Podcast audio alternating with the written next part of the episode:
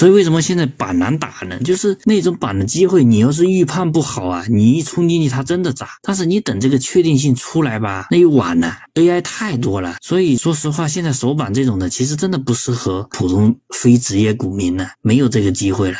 是吧？你看盘时间也不够了。现在市场又比以前快，市场上的这个 AI 又比以前多，那秒板 AI 直接给你堵死，你打搞都搞不到。前两天旅游，对对对对对对对，那天旅游妈那么强，梆梆梆之后全部炸了。你想想，我去，这太狠了。这就是市场跟以前不一样的点。现在新手不适合去打板，真的打不了。